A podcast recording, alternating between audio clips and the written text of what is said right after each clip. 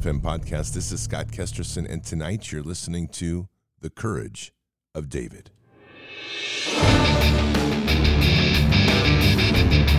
This war is real. Fighting is everything. Even though I walk through the valley of the shadow of death, I will fear no evil. Tempt not the righteous man to draw his sword. Conviction, righteousness, ruthlessness.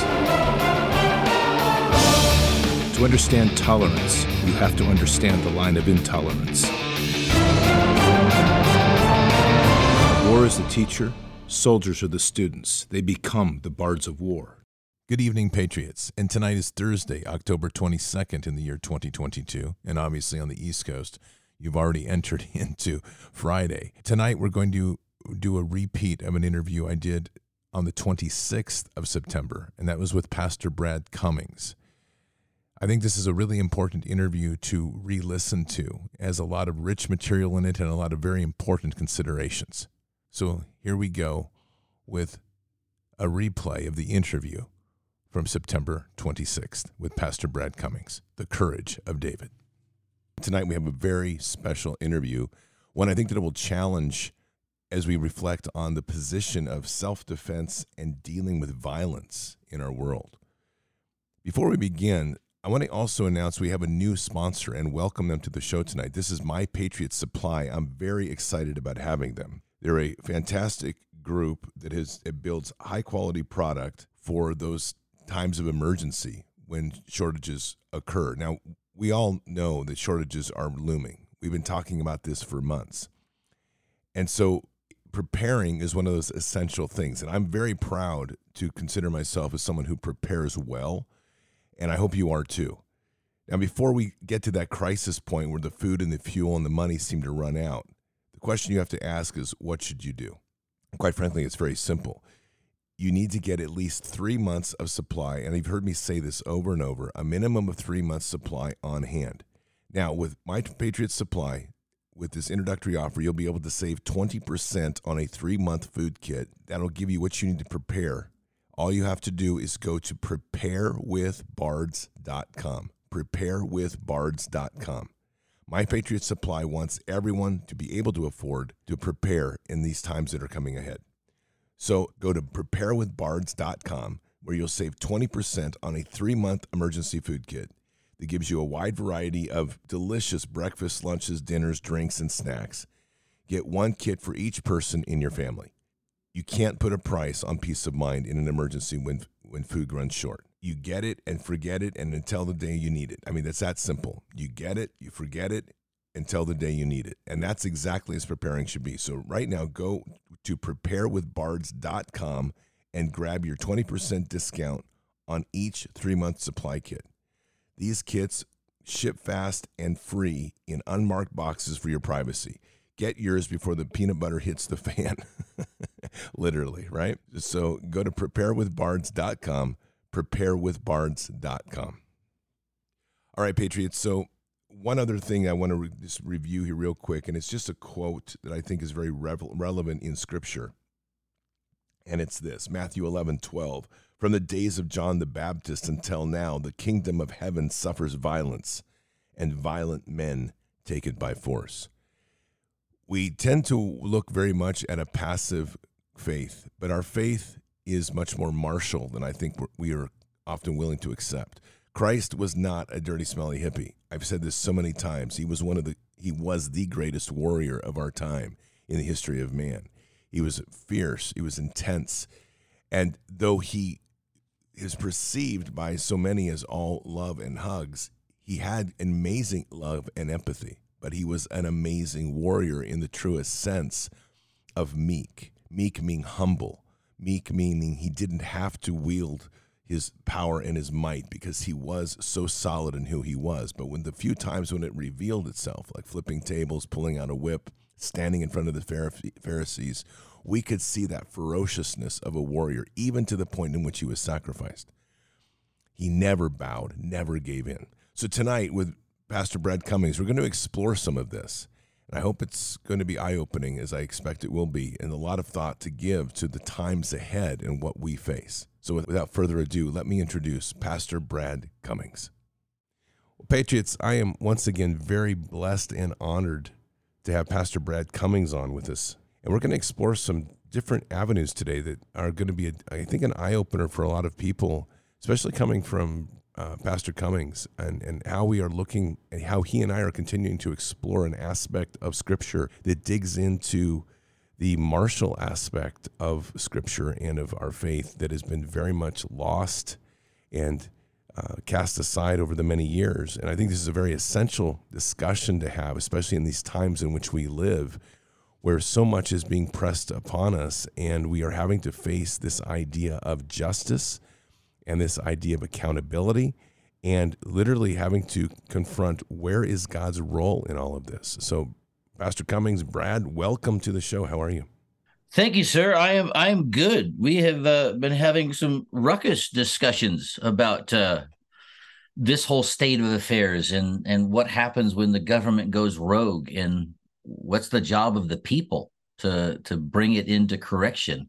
And I don't know about I don't know about you, but I have challenged a lot of my friends who know an awful lot of the Bible to kind of just like, can we have those uncomfortable discussions about what really do we need to do? Because I, I it seems to me everybody's in a, a state of paralysis, waiting for somebody else to do something. And I'm going like, uh, excuse me, I, I think as as I understand the setup of our government, at least here in America, we the people actually is is the ranking sovereign. And then we establish governments to protect the rights that come from god. And when government doesn't do its job i mean you, you know i've talked about this. The, the declaration kind of says it's not just the right but it is the duty of those people to dissolve those bonds and set something else up. And i'm going like okay the duty I mean, when the government and all the law enforcement agencies and all the three letters are, seem to be captured in not doing their job, it is the responsibility of the citizens of that nation to collectively say, enough's enough. We're not doing this. And that's where everyone right now seems to get super squeamish. Oh, they do. And they, they do not like that idea that we're having to step into a war footing, which frankly, we have been in a war footing for several years now. We just haven't acknowledged it. So I'm curious on this, Brad. You and I've talked a lot about this, and I and I've I talk a lot about it on the show, but I think it's important coming from you. A lot of this problem that I see is an apathy that has kind of been ginned up in the faith that somehow we are to wait for a return of Christ. We are to pray and essentially do nothing else. And obviously, you and I talk about this at length. I do not see it that way. I absolutely do not abide by that do nothing and wait philosophy. You know that. No, I you know, it says in Romans that Jesus is seated at the right hand of God waiting for his enemies to be made a footstool. Well, I, I, you know, it's like what does that mean? That that means somebody's out there on the field of war that is bringing enemies into submission to the authority of Christ. Well, if Jesus is seated waiting for those enemies to be made into a footstool, I end up going like, well, then who's doing that job? Is that is that just the angels in heaven, and we're some we're, we're somehow supposed to empower them with our our prayer? I, I, I don't say that flippantly, but it's like, excuse me, you can get all the air supremacy you want in every single war, but wars are only won because foot soldiers actually go into the theater of of play and they actually bring about the victory. And so I'm going like, okay, so how do we apply that to our lives? And it's not just, gee, let me think about that theoretically and spiritually. It's like, no, you you can talk about all the Bible verses you want. I want to see how you live. What does that look like when when we're called to do justice? What does that look like? That's not some theoretical meditation. That's like there's if there's a bad guy, are you supposed to sit back and just sort of pray for the intervention of God, or are you supposed to stop him? These are huge, huge issues that are that are tripping people up these days. And for me, I don't think there's any question that we are to intervene and to stop him. And I think that's where people really are getting tripped up. And my personal opinion is is that there's a convenience of apathy that gives us the security through our relationship in Christ, thinking that, well, we don't really have to get involved and get our hands dirty. And I don't see that anywhere in Scripture. In Scripture, we it is always about getting your hands dirty. Sowing seeds is both a physical and spiritual experience. And part of that action that we're doing right now it should be literally getting our hands dirty in many different ways. And there are many different ways to take this defiant stance to tyranny, but to stand by and to allow evil to perpetuate when we have a knowledge of what evil is seems to be a greater sin overall than doing something. Well, I, mean, I I look at the fact that we have theology that kind of we we feel comfortable with in in the realm of self defense. So if like someone's going to come after me, there is that doctrine of sort of the castle doctrine of self-defense that then it's justified. And I'm going like, okay, I, I get that. I am a reluctant physical warrior. I, am not going to pretend I have some desire to be at war and I want to load my pistol and I want to shoot somebody. It's like, no, I actually don't. I'm a fierce spiritual warrior in the realm of prayer. But I think a lot of people theorize about this.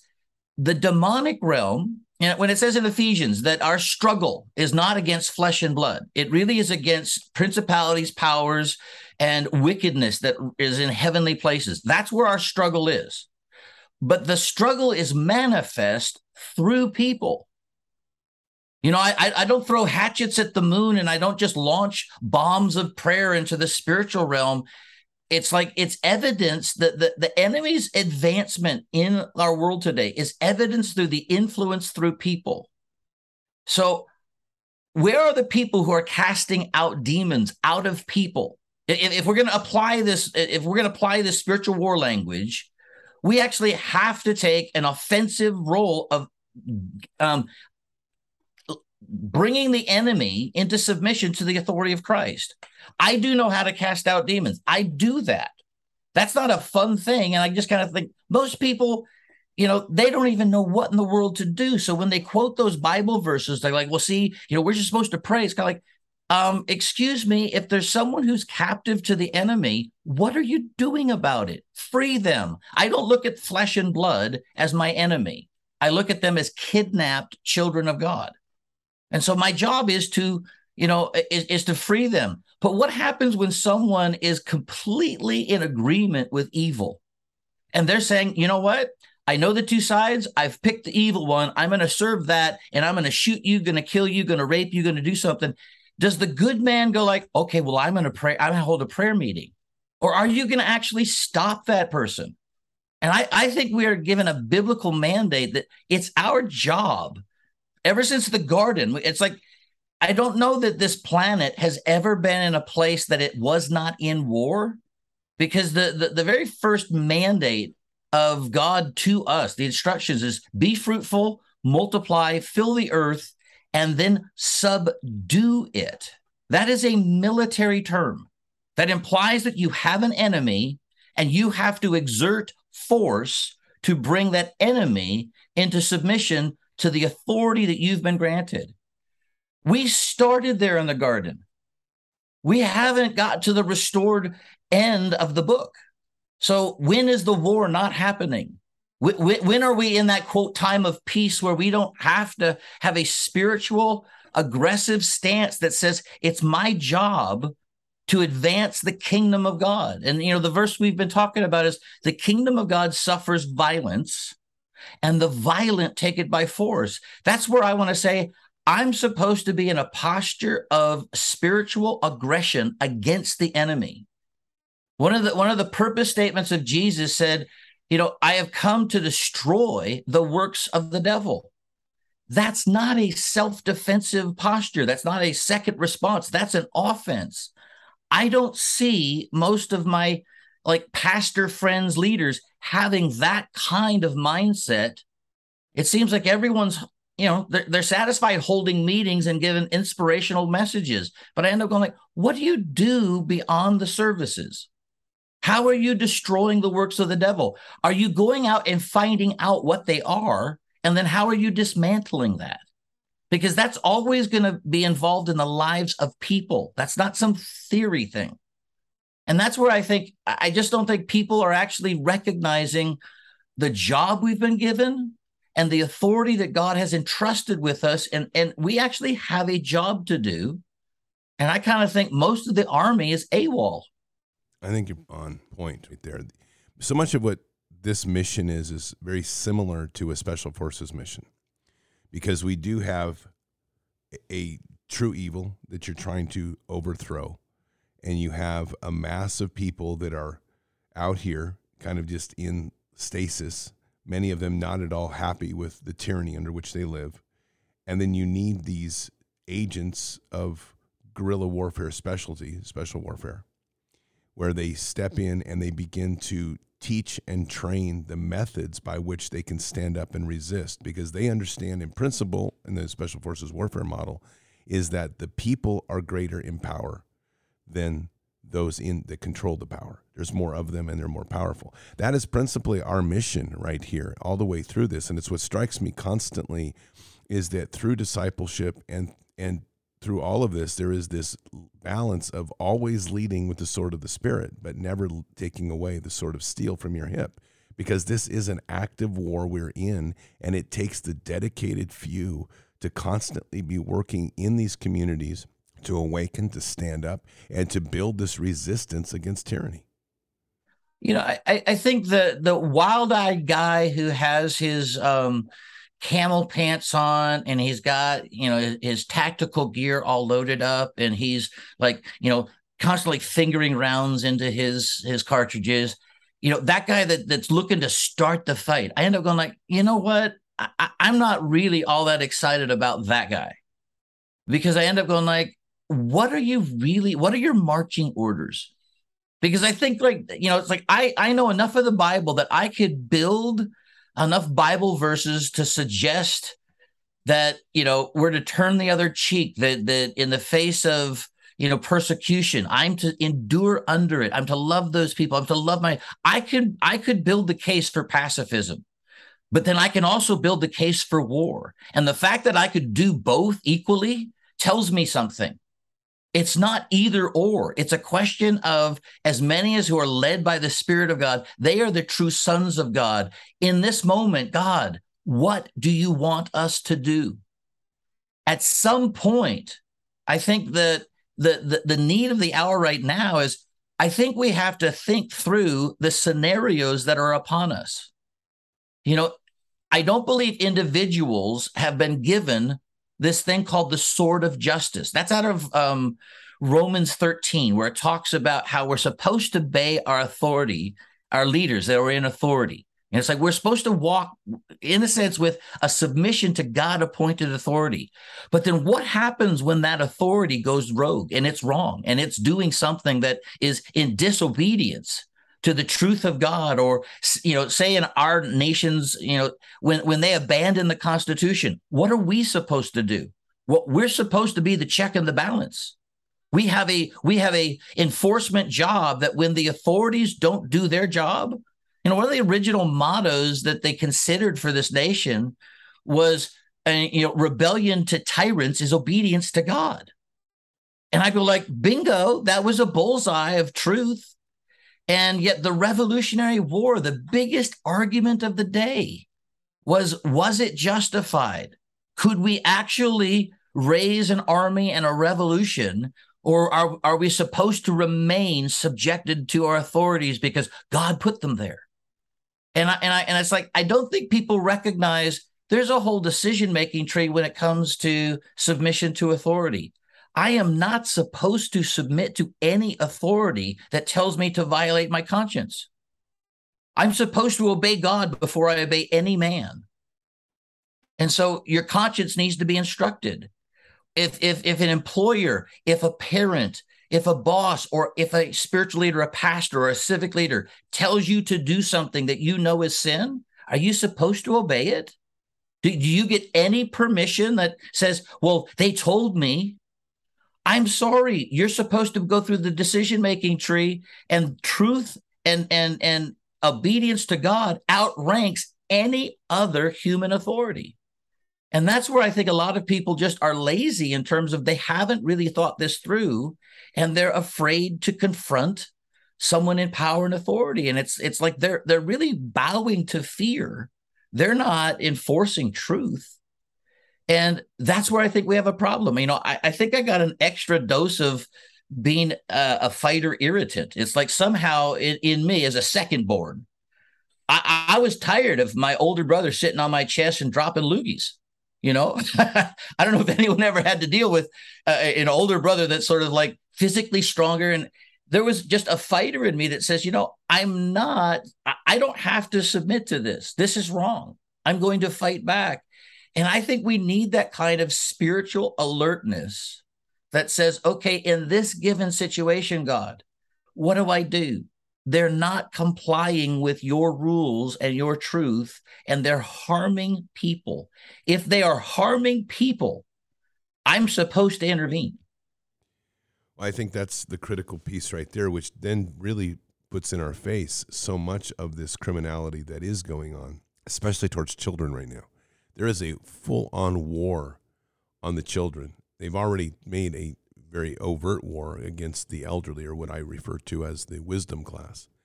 But the children now is it's a full on war. It's the indoctrination through tiers of MK Ultra programming in, in the public schools.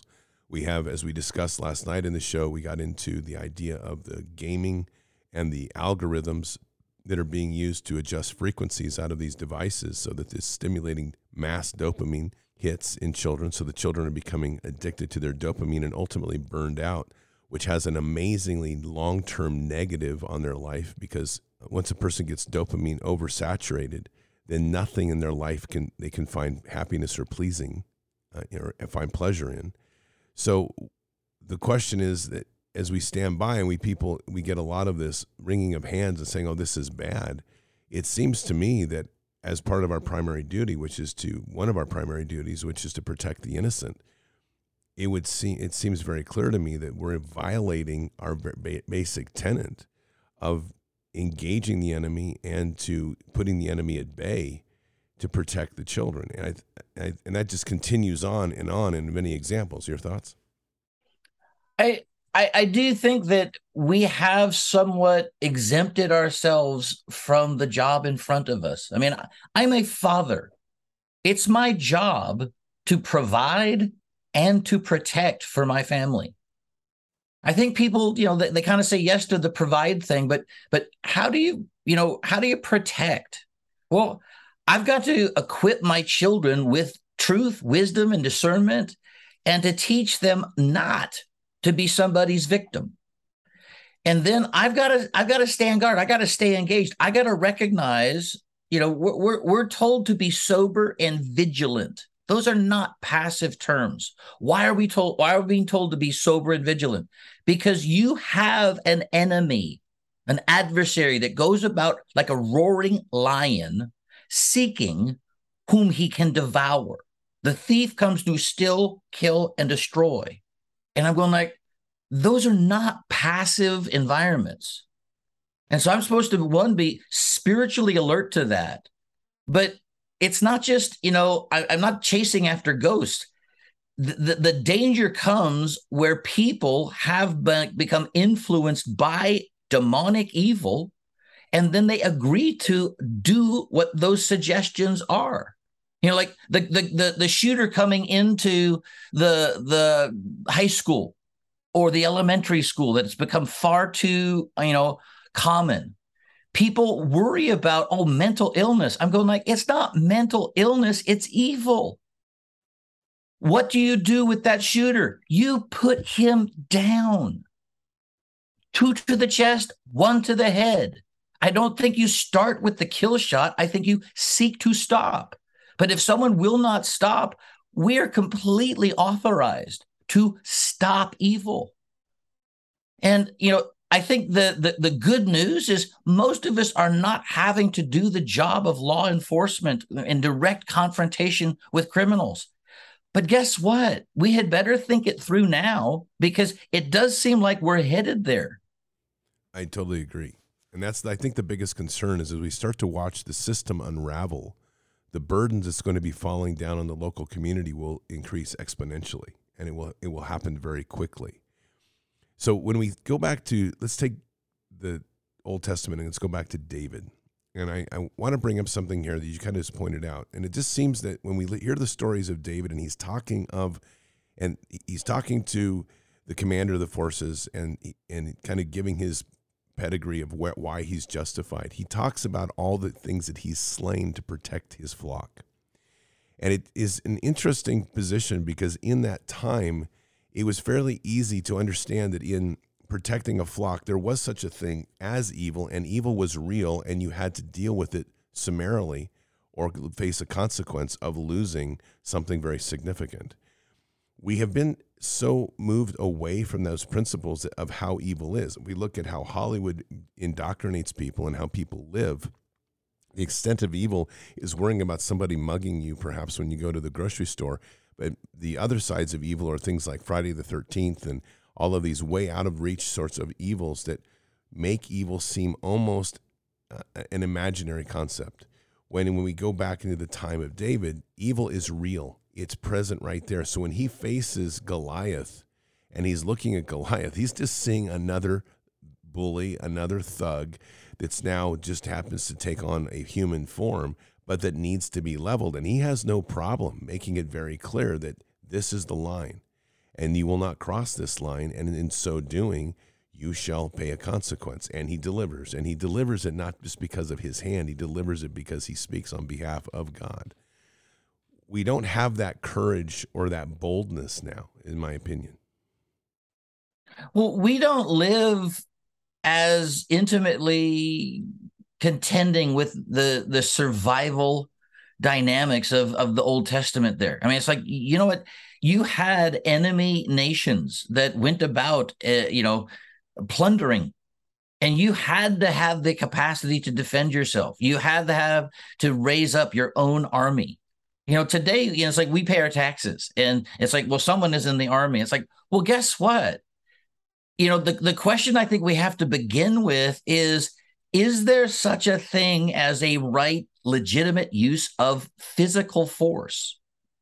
And the answer is yes. If if if there's going to be any kind of law enforcement, their threat to evildoers has to be legitimate and it has to be carried out if it's ever going to be a deterrent against those who would do evil. That is right there, the legitimate use of force. That job is given to civil government. I like that because I don't really I don't really want to be the executioner if I if if if if I don't have to be the guy that pulls the trigger or or or lays the axe. I don't want to be that guy. There, I'm just be honest.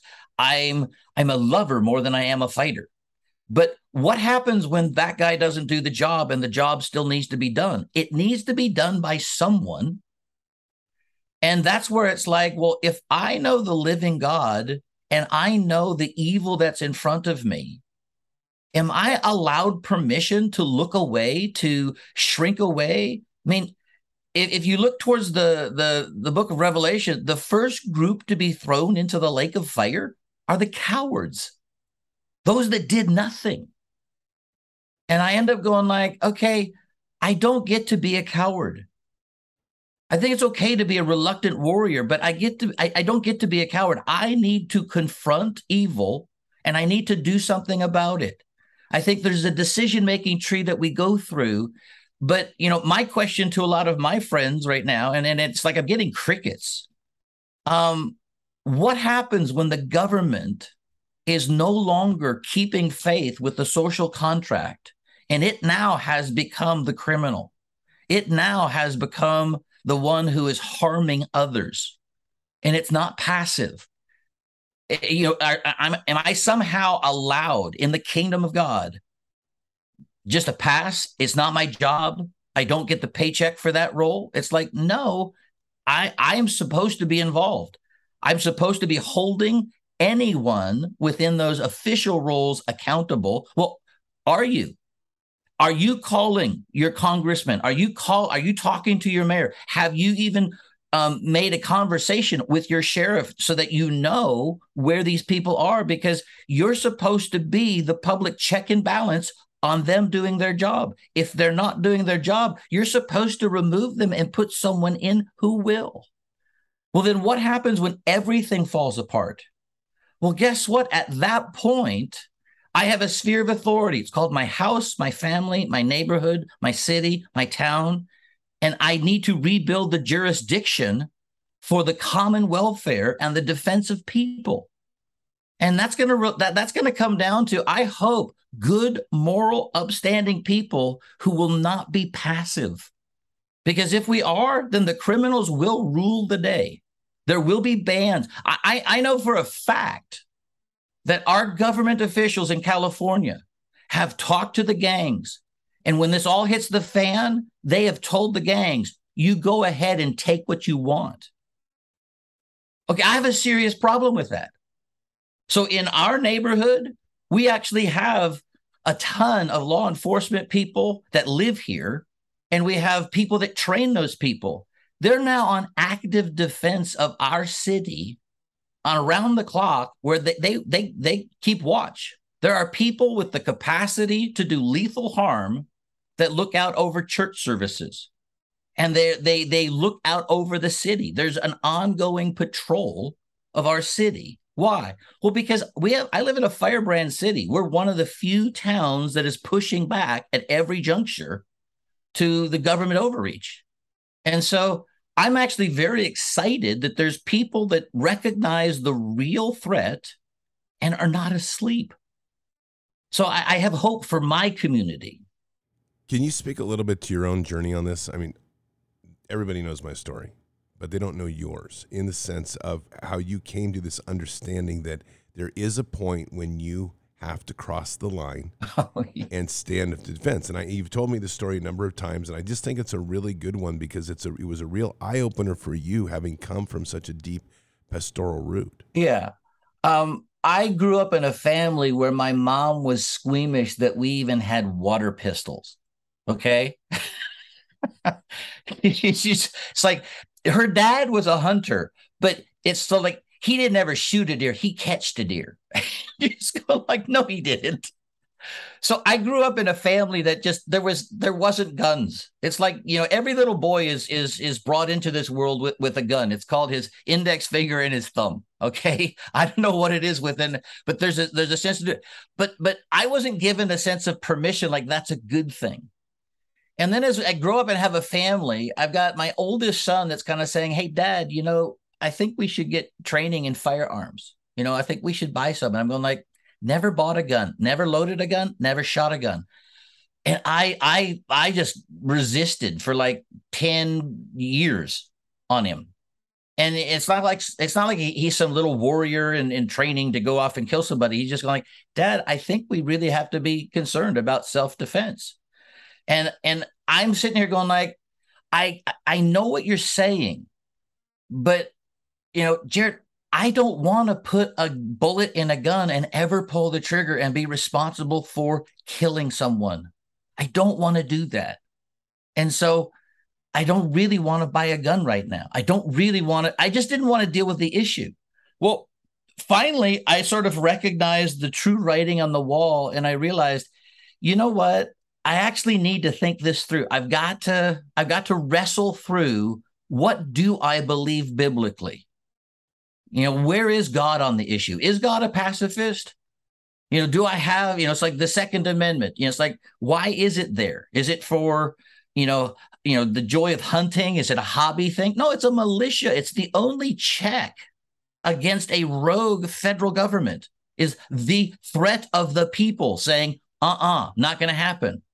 So when I go deep into doing the Founders Bible as the general editor, I can't escape the clear biblical truth and the wisdom of our founders that just says, you know what?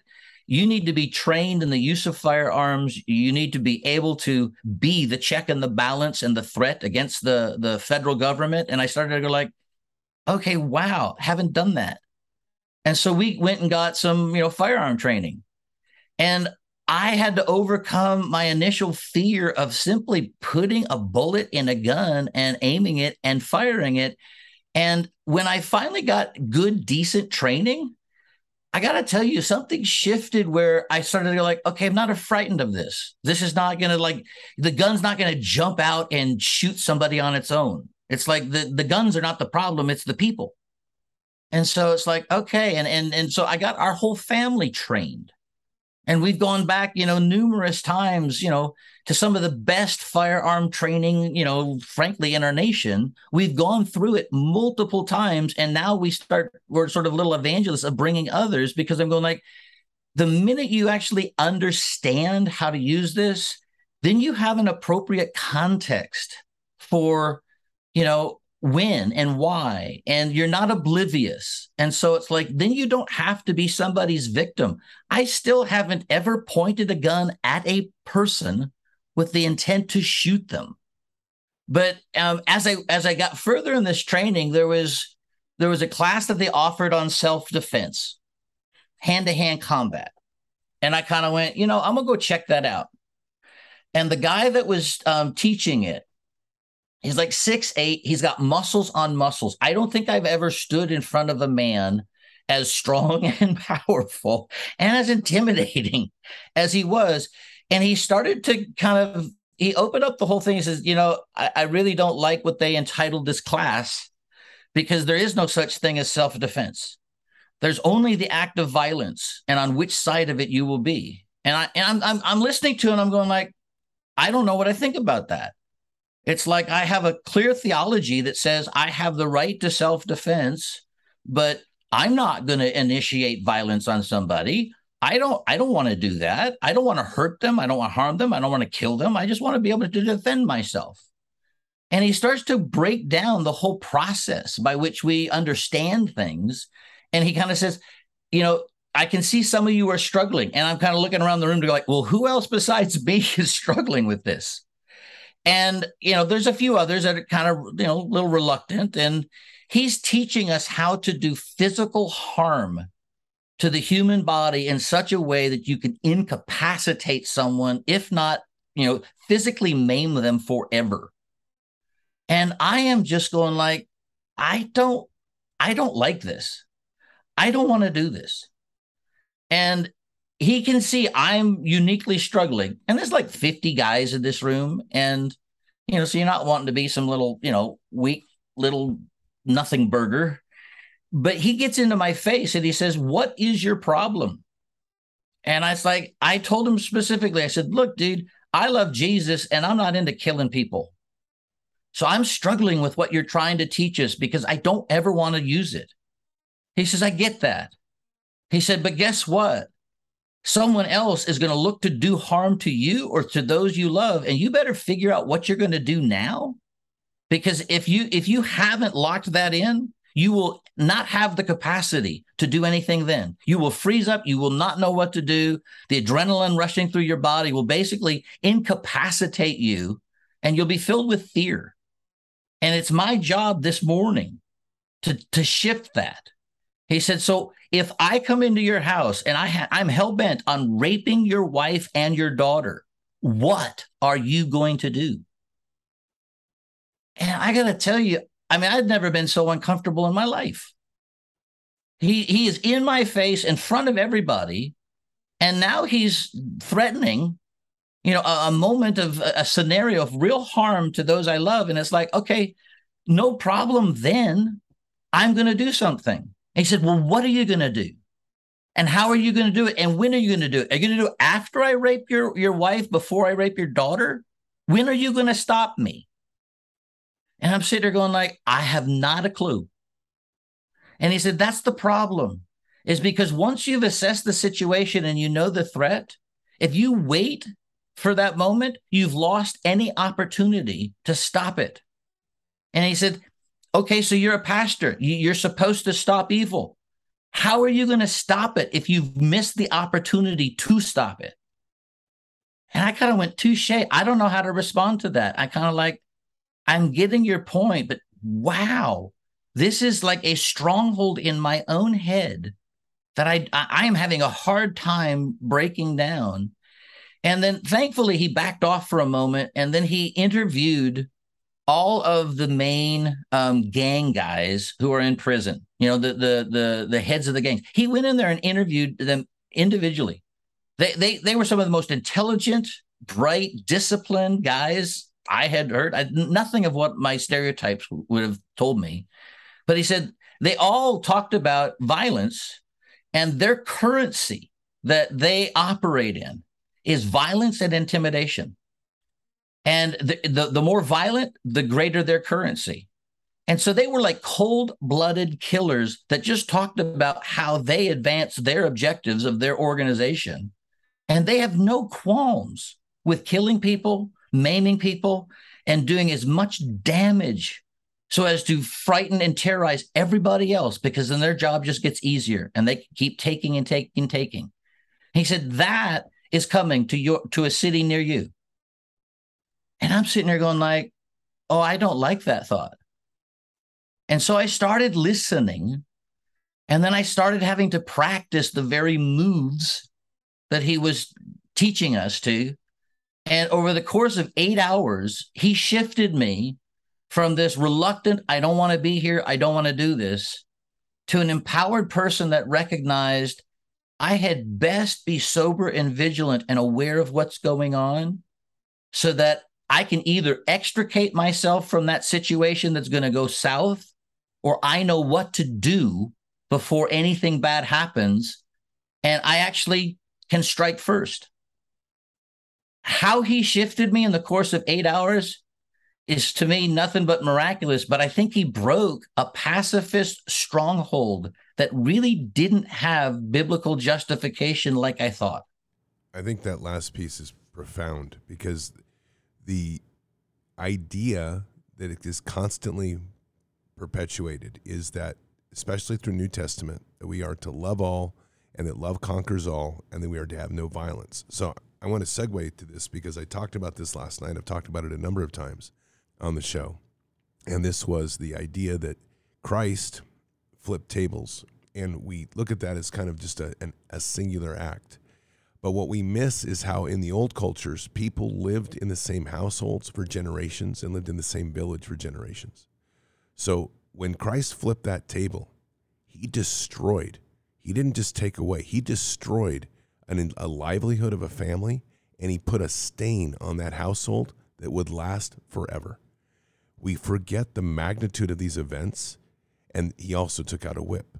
Too much of it is overlooked and washed over without the magnitude of understanding the event. So, kind of to your point, we are not looking deep enough, in my opinion, at Scripture and balancing Old and New Testament to realize that there is a deep and visceral martial aspect to what we're doing, and that that aspect of our lives is part of us being vigilant against evil, even in the physical sense. Yeah, I mean, I can say with confidence, I know how to take you out. I can kill you. And and I'm I'm practiced enough that I'm going to have a really good shot at at at winning that, especially if I I recognize the moment in which to strike. Now, that does not excite me in the least, but it does empower me where I don't feel like I'm a victim and and I'm not afraid of evil. And I have a spiritual understanding that the truth is is you know what? I'm going to use my spiritual authority first. I'm going to I'm going to command you to stop. And I'm going to do it with the authority of Jesus Christ. So if it's being 100% a demonic thing, I'm going to first shut that down. I'm going to take authority over that. But if you still, if you keep coming at that moment, and this is a human will that's going like, you know what? I, I can't cast out the human will. I, I can stop a demonic spirit, but I can't stop a, a, a stupid person.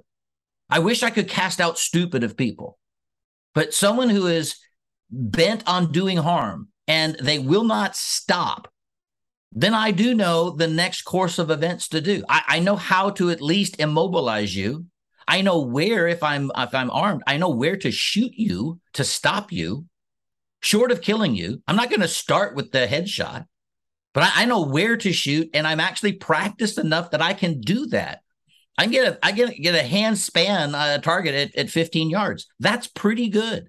That's taken about two years to accomplish, and I, I'm going to have to remain faithful in our training to kind of do that because at first I couldn't do that to save my life, but now I feel at least I'm not going to be a victim, and I'm not going to let anyone else that I love or even a stranger be a victim to that kind of evil if I'm present and can do something about it. And you have to live in that mindset. I don't watch movies in that mindset.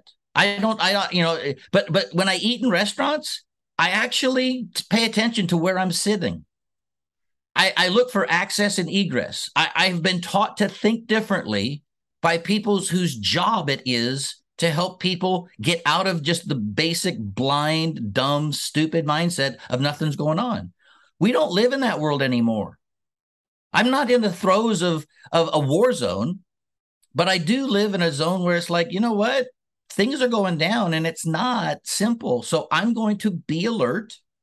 And there's a decision making tree that I've practiced in my brain before I ever show up in a moment like that so that it's not foreign.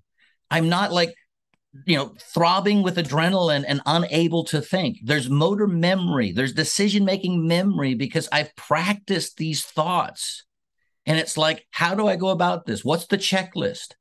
I'm also very aware I live in a state that the moment I even show a weapon, I'm likely going to jail.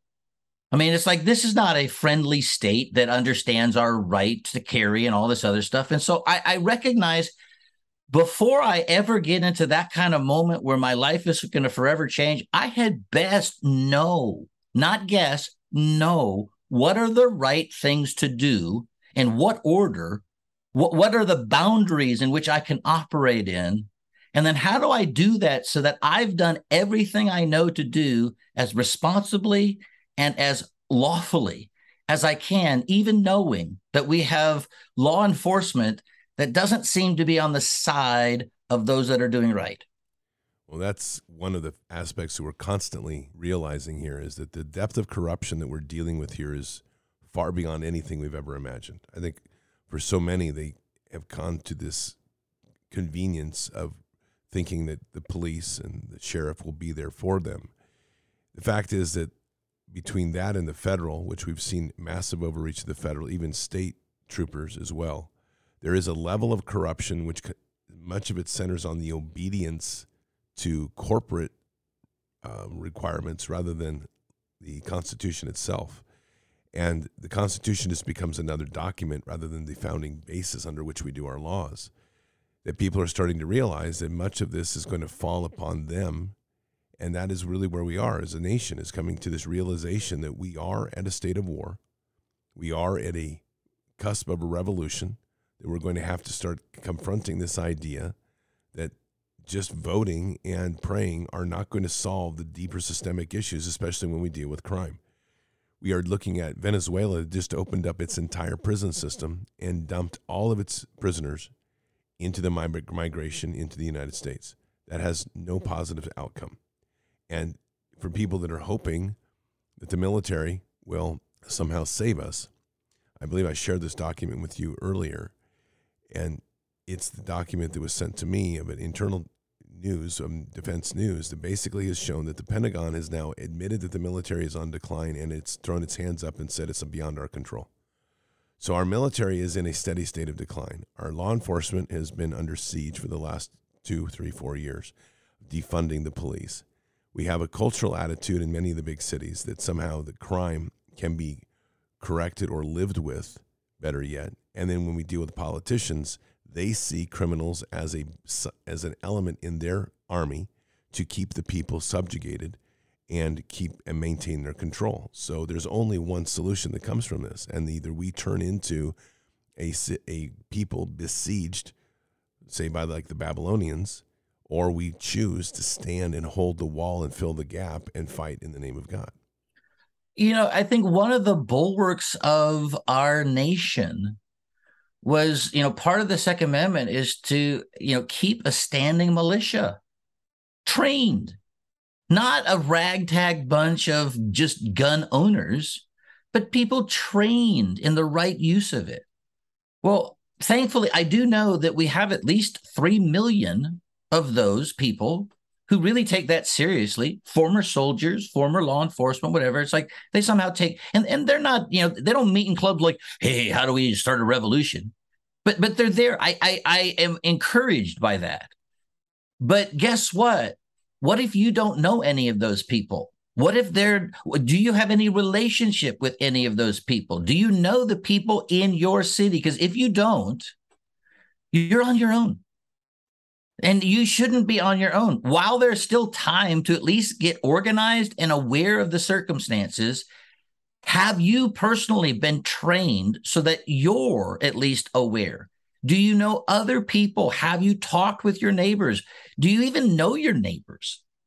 And and and uh, you know, do you have a plan of protecting your neighborhood from roving bands of you know, gangs.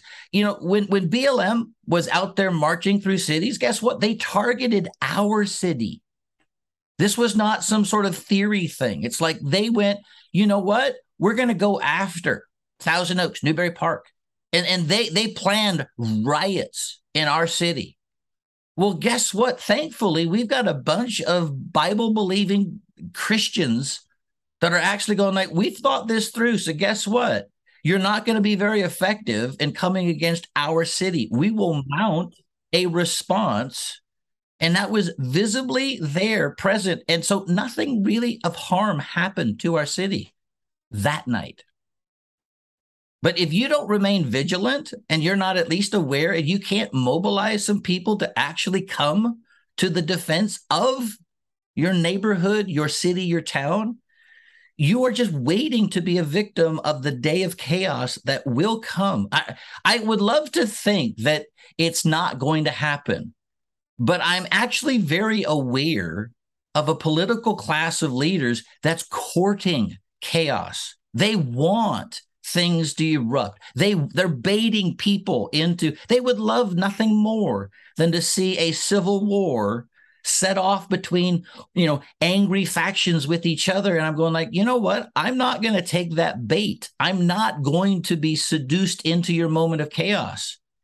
But i'm not a pacifist here because i don't have a war with my brother. I don't have someone i don't have a war with someone who thinks politically different with me.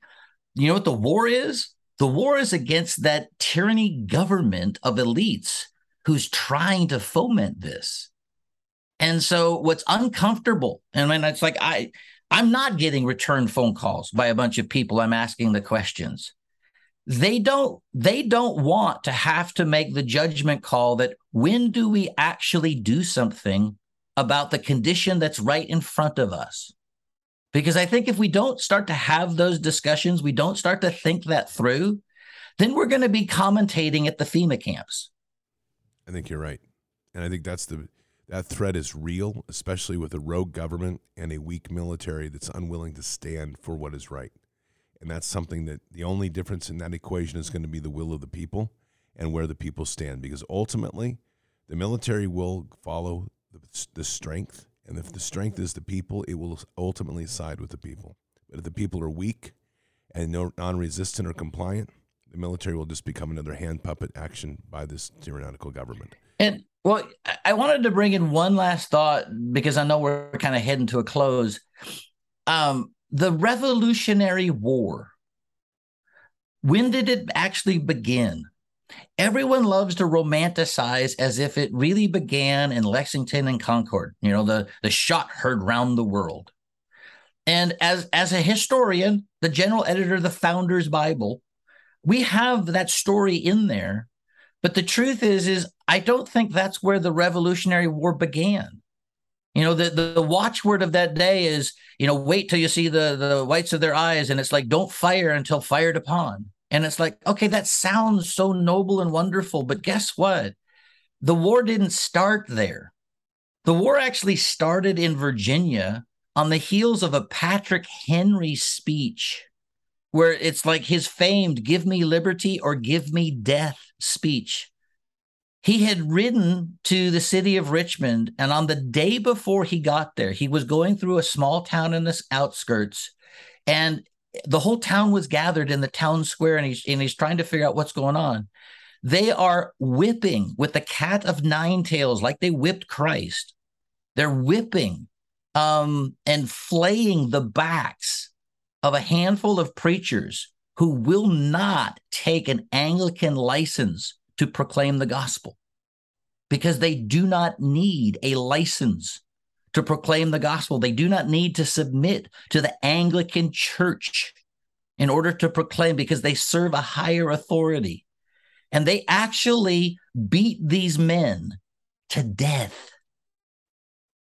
And Patrick Henry is watching that. And that forever changed him. Welcome to the inspiration of his message. When he said, Give me liberty or give me death, I know exactly what he was thinking about when he said that. And he was trying to convince a whole bunch of people in that church, the leaders of Virginia, to recognize the day and the hour and what had already begun. The tenor of his speech was War is already upon us. We would do well to recognize it and respond. Just days after he gave that message, he led some 20,000 farmers to take over the armory, the munitions where they had all the, the cartridges and, and the bullets, and they took it over. That was not a self defensive moment. That was a getting the resources away from the tyrannical powers that were going to use them against it. And they confiscated them. And then they chased the governor of Virginia out of his mansion.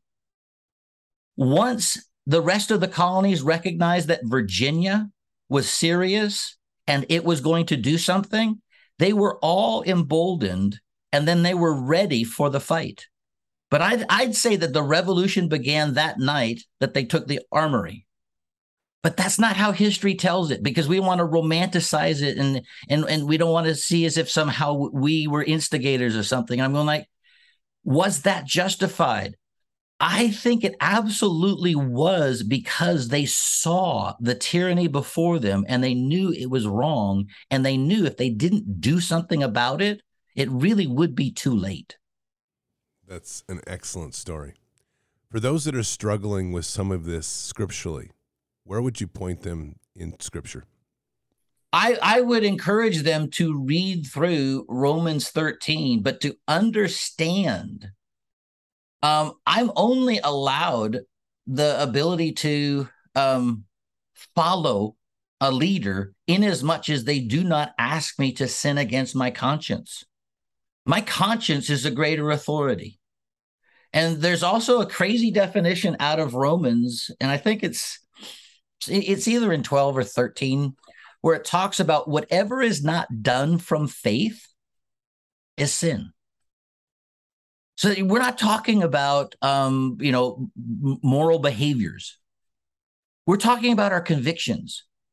And if you don't make your convictions sure, if you're not aware of what you're supposed to do, when you're supposed to do it, and you don't think that through, the Bible defines that absence of critical thinking as sin. I, I when have you heard that ever declared? I, I think probably for most people, it's the first time they've ever heard it defined that way. And so the truth is, is I can't just take one verse of scripture. I, I need to let the whole counsel of God speak to me. And then I've got to submit that before the Holy Spirit and then I've got to say, God, would you please guide me and lead me in my decision making? And what is the righteous response and what is not? If you don't have an ongoing dialogue with God that you can have confidence in, I don't really care what you load in your, your bullet. You're unprepared for what's in front of us. That has to be point one that you develop that kind of relationship. And you really got to have to sort of read through the scriptures of going, okay, how do I make these decisions? I think Romans is actually a great place for people to kind of think through theoretically the role of government and and and our response to it. I mean, those commands were not being given at a time in which the Israel didn't have an occupying um, you know, force. Rome was there and they were in subjection and they didn't think it was right. And so they're having to think those things through. And it's like you could really liken that for where we're at today. Um, you know, so I, I would say for decision making of of our ethics, there's an awful lot there. Um, Ephesians, when it talks about our struggle, and this is in Ephesians 5, our struggle is not with flesh and blood, but it's with principalities and powers. That is not saying you will not struggle in physical challenge with physical people. It is saying you need to recognize those physical people, they're not your enemy. They may be commandeered by your enemy. And so your real battle is against the forces that are influencing them. So I think we have to deal with that with restraint and a sense of going like the, the, the last resort is pulling the trigger. But it's not saying you you can't pull the trigger because you got Psalms 144 verse 1 and then Psalm 18 I think um 24 where you got this phrase it's it's it's David talking about how God trains my fingers for battle. He trains my my arms for war. Well, that means God isn't a pacifist. If if if that's actually a, a real clear Bible verse, that means that the gift of being a soldier, acting in war, is something that God actually anoints David to do. The implications of that are profound. That that means that th- that day, that moment, that may be there, and it's part of what I need to do. And you know, so I I, I would say if anyone has a concordance, or they even can do a Google search of of going like the use of force, I would look at almost all the Bible verses and and and do what enables you to not be in a definition of sin find out your convictions. That's the only thing that changed me on my trajectory of just having my head in the sand. I had to conclude what does the Bible say about this? Where is God on the issue? Because guess what? I want to be on his side, not my side. I, I don't want to have an opinion. I want to have an informed understanding. And if anyone has a founder's Bible, there's about five, six articles in there that really go through a lot of the, the, the thinking on the issue of war, the issue of rebellion to authority, the issue of the decision making involved. And we put those articles in there on purpose for this very reason, because I realized that was part of my education and thought process. Outstanding. Well, sir, as you know, we always close with a prayer. Would you like to do the prayer today? Sure. Hey, Jesus, I ask that you would take this moment of potential great discomfort and would you show up by the power of your spirit in the lives of every person that's wrestling here, regardless of what direction they're coming to this subject or how they're even hearing this? You know, many are the thoughts in a man's heart, but it's only the purposes of the Lord that will prevail. And Lord, I ask, would you reveal with a spirit of wisdom and revelation, the personal application for each and every person as to what your purpose is. Would you draw them into a place of understanding? Would you break down the strongholds of man's opinions? And would you cause the seeds of truth to be planted in their heart? Would you help them water it so that truth would grow and it really would set them free? God, we have a job to do, and our nation needs all hands on deck, and we need the good, moral, upstanding, right people to lead the way for the safety and the protection of everyone. I am tired of tyrants. I'm tired of evil winning because good people do nothing.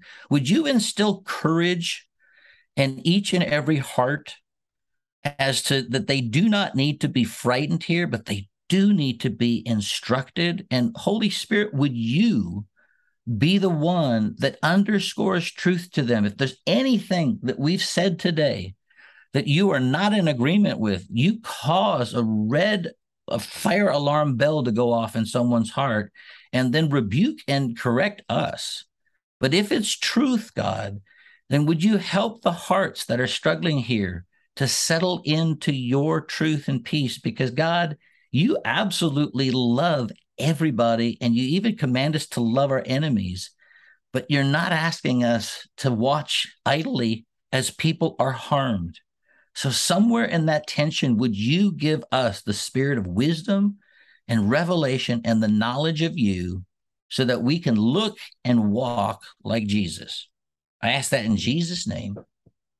Amen. Amen. Thank you, Brad. Another great interview, another great topic set that we've gone through, and we'll continue these. I think these are very important for our time and very important discussions to mature the view of where we are and the state of affairs in which we're currently living. So I thank you as always. Yeah. Anytime. Okay. Well, God bless you, man. So, Patriots, that was Pastor Brad Cummings, good friend, great mind in scripture, and a great mind in life. And I think that discussion has offered some real deep thought for many to reflect where we are in the state of times that we live. These are difficult times. They're unlike anything that we're familiar with or have lived through before. And so it's essential as we go through these times to keep ourselves mentally and physically prepared for the many challenges that will lie ahead. As always, take things to prayer, work with that deeply with your relationship with Father, but understand as well that things are not as they were. And Scripture guides us powerfully in times of where we need to be and the responsibilities that each of us have as we occupy the land and expand the kingdom. So keep your head up and your eyes forward. Never bow to evil. Never relent. Always press into the fight. God is with us. He'll never forsake us. And in the end, God will always win. But we are here in this time, in this place, for just such a time as this. We are at war. Walk boldly and fearlessly with Christ. Occupy the land. Expand the kingdom. Mission forward. Patriots, I'll see you tonight for Fishers of Men. Until then, or until the next time, God bless, and out for now.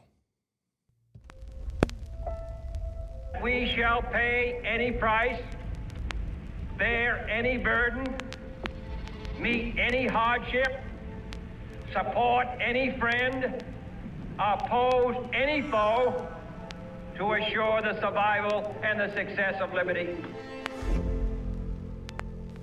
Every thoughtful citizen who despairs of war and wishes to bring peace should begin by looking inward, by examining his own attitude towards the possibilities of peace. Too many of us think it is impossible. Too many think it is unreal. But that is a dangerous, defeatist belief. It leads to the conclusion that war is inevitable that mankind is doomed, that we are gripped by forces we cannot control. We need not accept that view. Our problems are man made, therefore, they can be solved by man, and man can be as big as he wants. No problem of human destiny is beyond human beings. Man's reason and spirit have often solved the seemingly unsolvable and we believe they can do it again. Surely the opening vistas of space promise high costs and hardships, as well as high reward. So it is not surprising that some would have us stay where we are a little longer, to rest, to wait. But this city of Houston, this state of Texas, this country of the United States was not built by those who waited and rested and wished to look behind them. This country was conquered by those who move forward, and so will space. We choose to go to the moon in this decade and do the other thing, not because they are easy, but because they are hard. Because that challenge is one that we're willing to accept. The energy the faith, the devotion which we bring to this endeavor will light our country and all who serve it. And so, my fellow Americans, ask not what your country can do for you, ask what you can do for your country.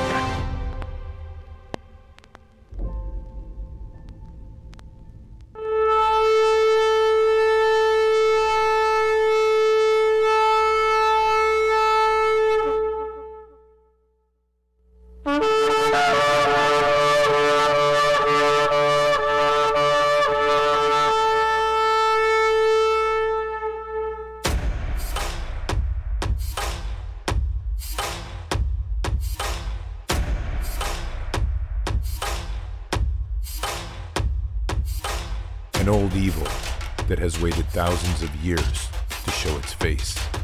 It has only one intent to destroy God's light and to enslave. It has no scruples. It has no rules but one to win at any cost. But we will never bow, for we are the remnant that will hold the line. This is war. We fight. We push. We climb. We never give in. We become the nightmare that evil didn't know could exist. We pray. We stand. We live by the words, In God we trust. We fear nothing. We are the light that can never be extinguished. We are patriots. We are the digital army that will help deliver God's wrath.